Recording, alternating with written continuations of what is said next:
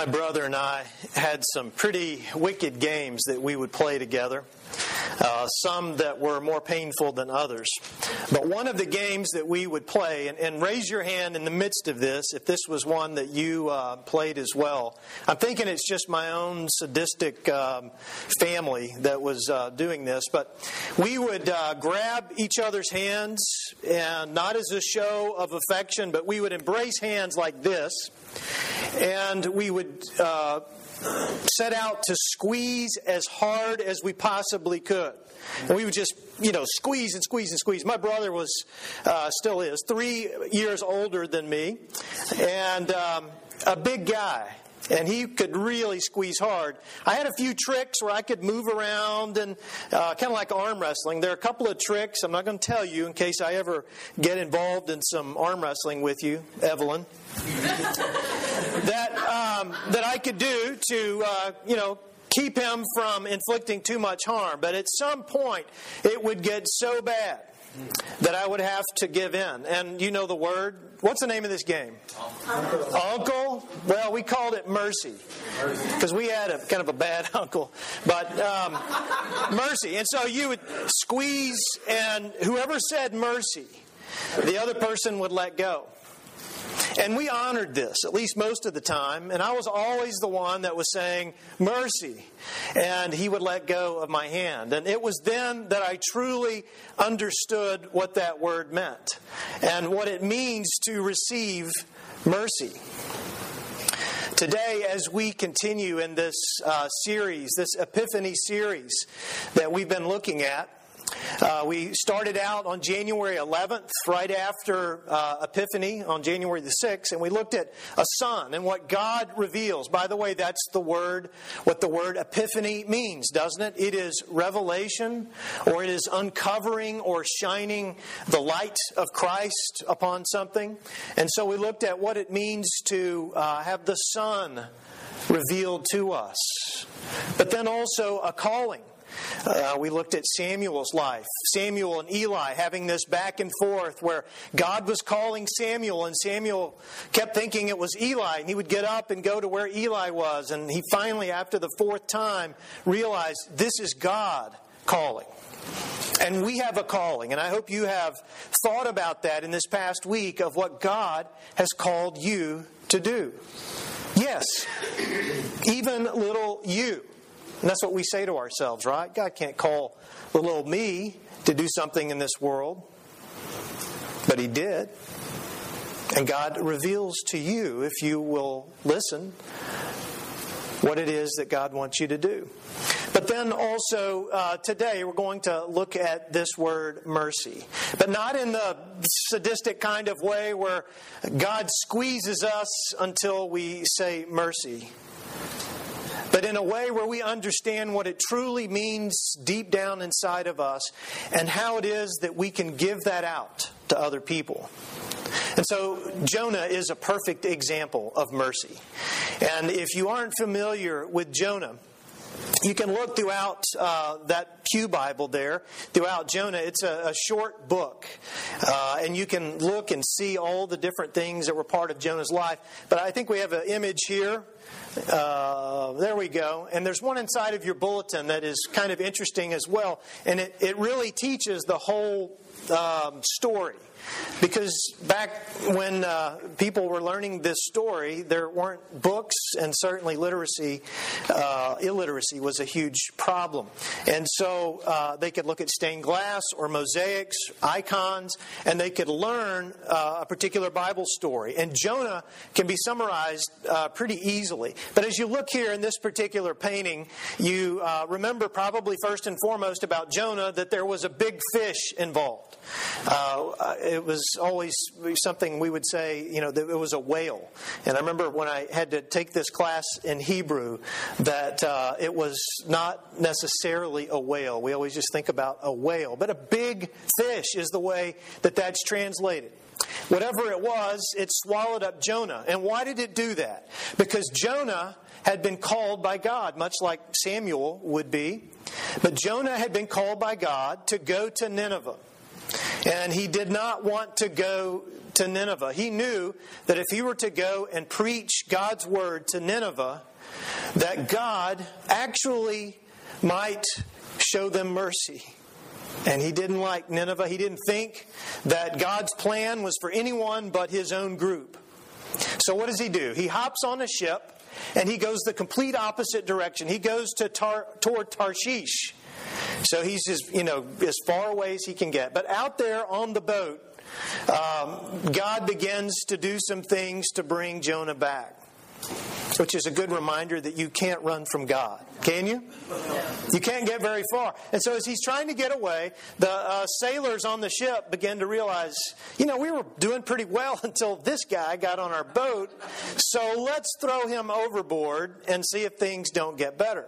So, they throw, and I'm summarizing a little bit, uh, they throw Jonah overboard, and this big fish comes and swallows Jonah. He's in the belly of this fish for three days. And in the midst of that time, he has a lot of opportunity to think and to pray and to do something he really wasn't doing much of before. And that was to listen. Not just to hear God, but to listen to what God was saying to him about his purpose and Nineveh. So he decides, okay, it's best for me to get on out of here. And so the whale vomits him out onto the beach, another great Hebrew translation, out onto the beach, and he gets on the beach, and you can see. Uh, that's Nineveh, supposed to be Nineveh back there in the background. And as he is there at Nineveh, he goes to preach to Nineveh that you guys are in big trouble. And they are. They have uh, all kinds of problems and systems of injustice in Nineveh. I remember the Veggie Tales, the, the sacred Veggie Tales version of Jonah. Uh, they are called fish slappers, something like that. They slap each other with fish. They are mistreating one another. And so God says, You are going to be in judgment, and there are going to be some serious consequences if you don't stop the evil that you're doing to one another. And so Jonah goes in with this word to start telling them, and he starts going up and down the streets and preaching and telling everyone that they're going to have to turn their lives around. And they do. Again, these are not God's chosen people as we think about it in terms of the Hebrew people. Yet God cares for them just as much. And so they begin to change, and their hearts change, and they repent. They are going the opposite way of God, and they turn and they go God's way. And the way they show this is that they put on sackcloth which I was going to wear today, but I, Jenny didn't iron my sackcloth. Actually, she doesn't iron any of my sackcloth. But so sackcloth and ashes, and they tear their clothing, and they even do this to the animals, which I think is amazing. Because they show how all of creation is affected by our sin and our evil. And so everything, men, women, children, senior adults, animals, everybody is showing repentance. It is a communal act to say, God, spare our city. Don't hold us accountable for what we've done. Show us your mercy. And so God does. And one of the most disturbing verses for any fundamentalist is God changed his mind. Read it, it's there. It's there in our verse. God changed his mind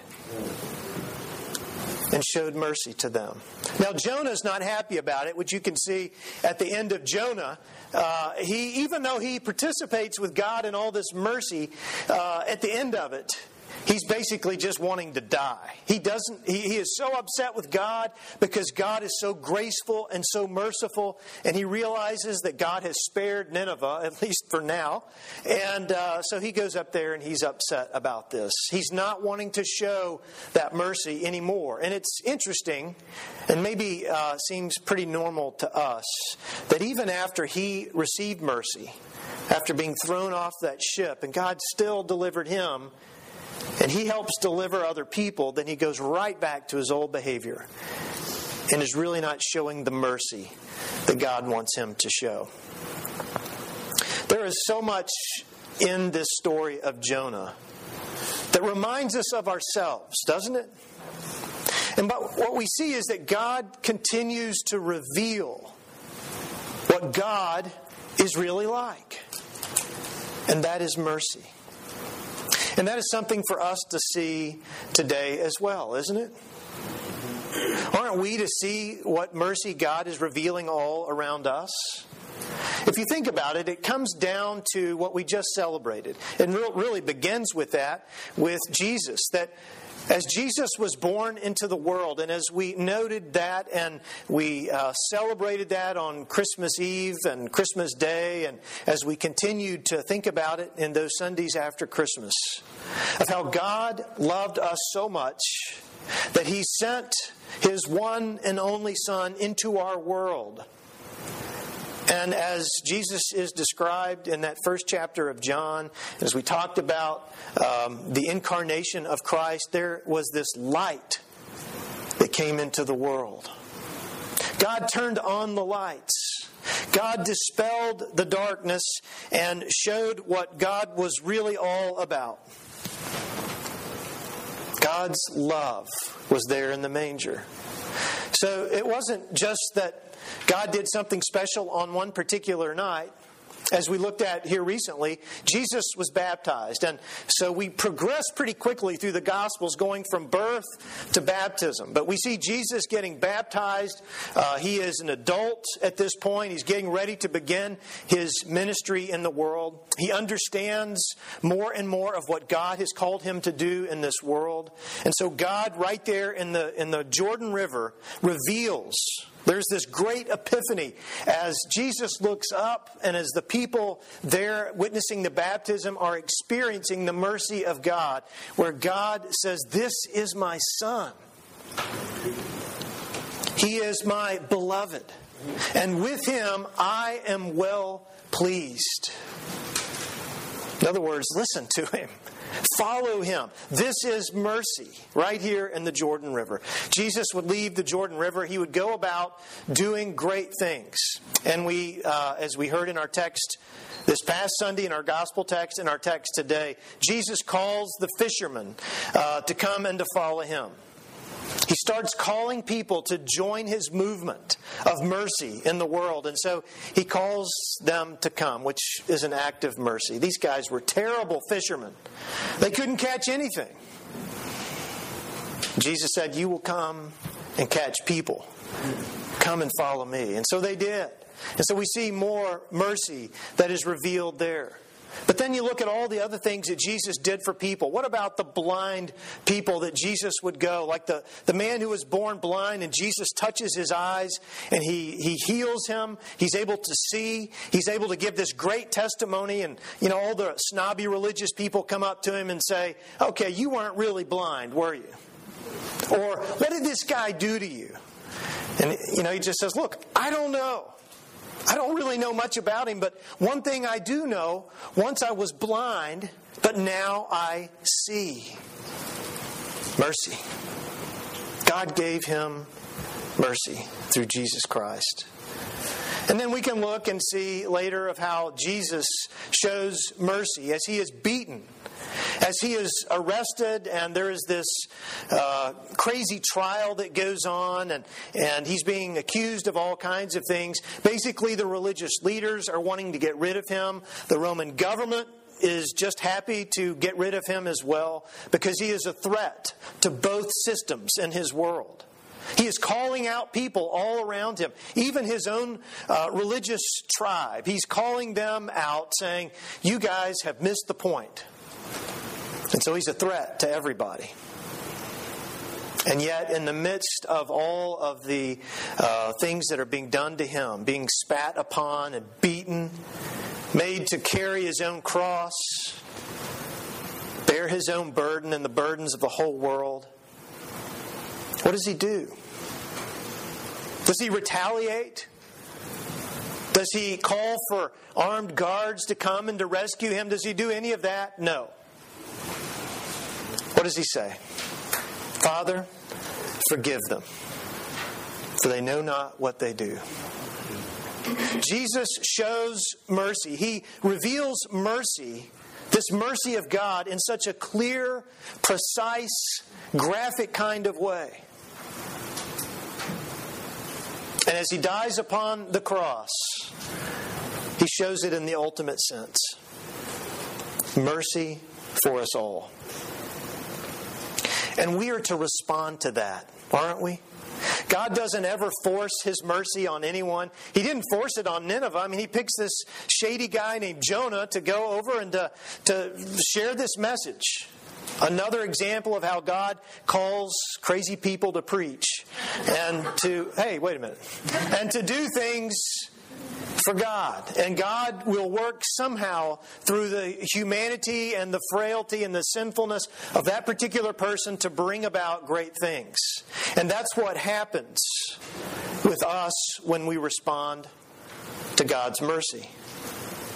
God not only helps us to experience mercy in our lives, but helps us to share it as well. And I wonder this morning, where is it in your life that you need to experience this mercy of God? In what ways have you been running to Tarshish? In what ways have you gone the opposite direction God wants you to go? And you could readily admit, I know what God wants me to do, but I don't believe in it. I know God is a God of mercy, but right now I'm all about a God of wrath. And I don't want to follow in God's way. But maybe it's another area of your life. Maybe it's something you just haven't been willing to give up, that God's calling you to give up, or maybe it's something you're to take on and you're not willing to take it on. Whatever it is, God has plenty of mercy to show us in our lives, but it involves our participation. God said to Nineveh, You've messed up. You are destroying each other. And I'm going to hold you accountable for this unless you turn away from it. And that's where our participation is involved, that we are to repent. Yesterday in the uh, in Baton Rouge, there was a, a, revival uh, meeting that was being led by uh, Governor Jindal.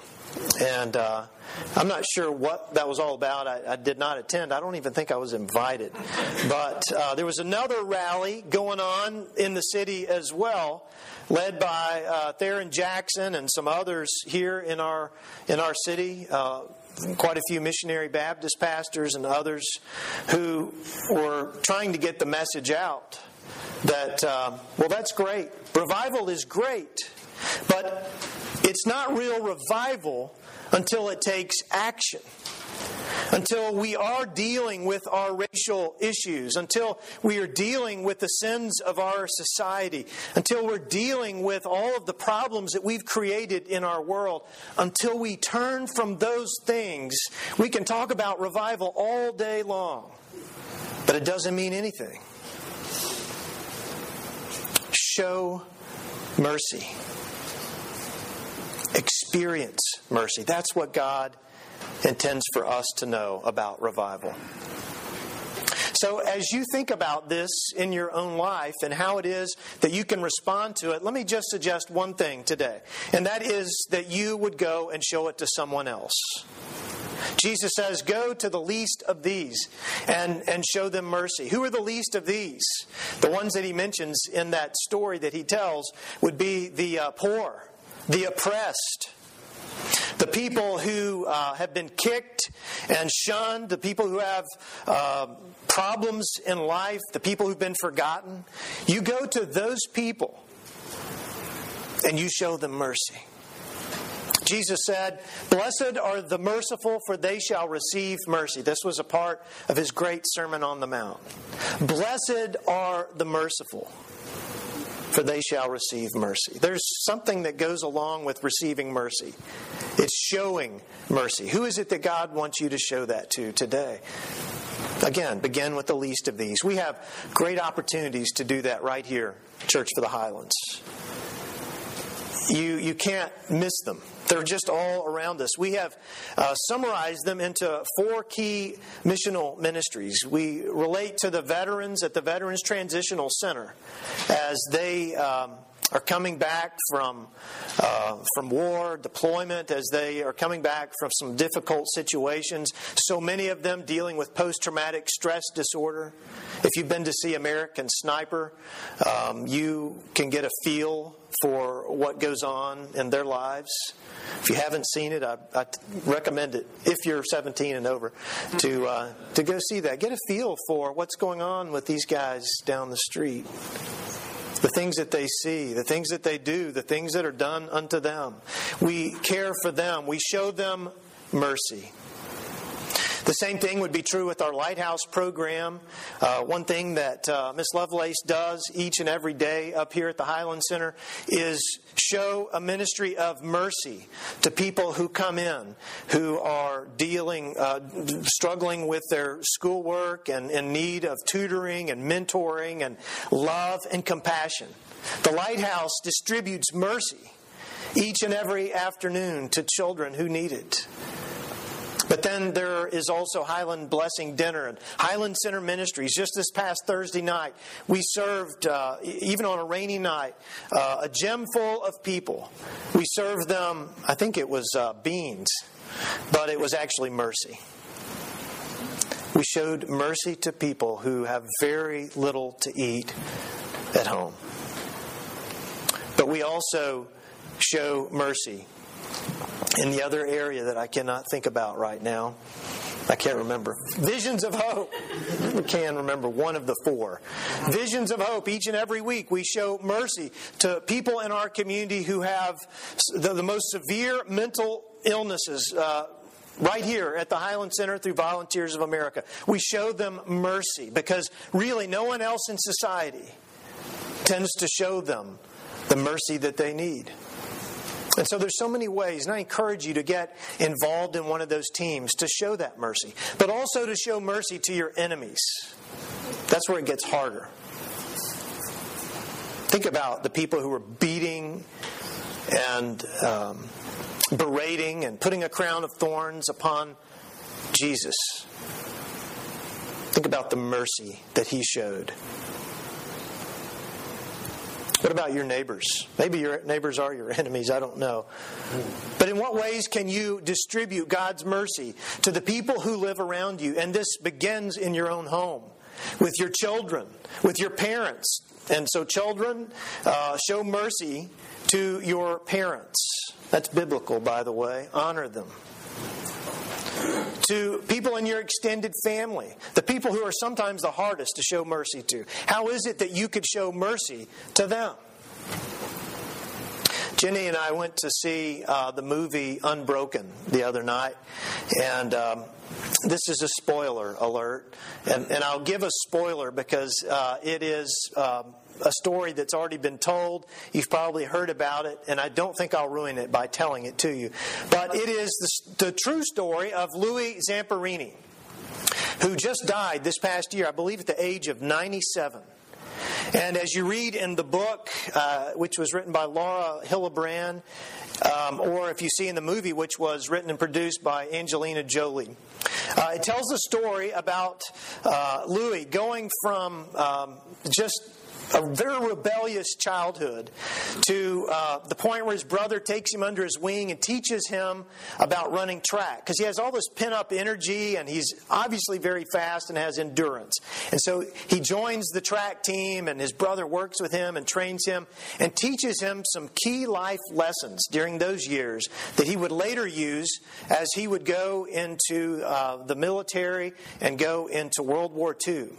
And as he was, and I'm summarizing a lot of his 97 years here, as he would go into um, a rescue mission, uh, he and some of his, I think 11 or 12 others in his outfit to go and rescue some people um, just not too far off of Oahu. As they were out there, their plane um, crashes, goes down, and there are three who survive. And so for about two months, these three are uh, just floating out on rafts, trying to defend themselves against the sun, against starvation, um, against the sharks that swim around their boats. Two of them survive, Louis and uh, one of the other guys, the pilot, and then another one doesn't make it to that point. As soon as they're rescued, uh, and you can just see this ominous, or the music starts, and you see this shadow that's coming over them as uh, they are being rescued. And Louis, who is kind of the funny one, I think in true life as well, he looks up and he says, There's some good news and some bad news. The good news is we're rescued, the bad news is that they're Japanese rescuing us. So they are taken to a prisoner of war camp, and if you know anything about the Japanese war camps, uh, most of them were extremely brutal, even more so than the German German death camps. And so, as Louis uh, is there, uh, he is singled out because he is, oh, by the way, an Olympic champion, um, and he was. Uh, uh, able to, to run the Olympics and compete in that way. And so he is singled out once they find out that he is an Olympic champion. And because he has this strong will, and so they continue to try to break him. And one particular guy, uh, I believe his name is uh, Mitsui Watanabe, and they called him Bird. I'm not sure that they even knew why they called him Bird, but he was brutal, extremely brutal, especially to Zamperini. And uh, he would take him and uh, beat him, really, uh, most of the time for no reason at all, to try to break his will. Zamperini continues to endure in the midst of all of this. And he remembers uh, the things that he learned in his faith. And he begins to reflect on his faith. And later in his life, even though he is uh, just brutalized in this camp all the way until the end of the war, as he continues to live his life, he is haunted daily by the things that he experienced in that camp, especially this uh, bird man that would come after him and beat him. And so, as uh, the, the war is over and he goes back home. He tries to get back to his daily life. Uh, he begins to go through times of bitterness and rage. He imagines himself strangling all of the guards that would do all these things to him. And as uh, later in life, and you can see him pretty much in recent years, he was able to go back to Tokyo. In fact, he was able to participate in carrying the Olympic torch in Tokyo, just real close to the city where he was imprisoned as a, as a uh, prisoner of war. And so while he was there, he went and, and sought out some of the people that uh, were the prison guards at that camp. Many of them were in prison themselves because of what they did. And so he would go and visit them. By the way, he had uh, become a Christian at a Billy Graham crusade earlier in his life. And that's where he started to learn about grace and mercy and forgiveness. And so he wanted to forgive his, uh, his captors. And he even sought out Bird. He did everything he could after finding out that he was alive. I think he was an insurance salesman there in Tokyo. He sought him out, but Bird, refused to meet with him. But he wanted him to know that he was forgiven. He wanted him to have mercy. I think that's an incredible story of grace, of endurance, of love. It reminds us of God's revelation to us in Jesus Christ that we too can have mercy. Enough mercy to show to other people. Enough for you to take from this place today and to change the world. Let's pray.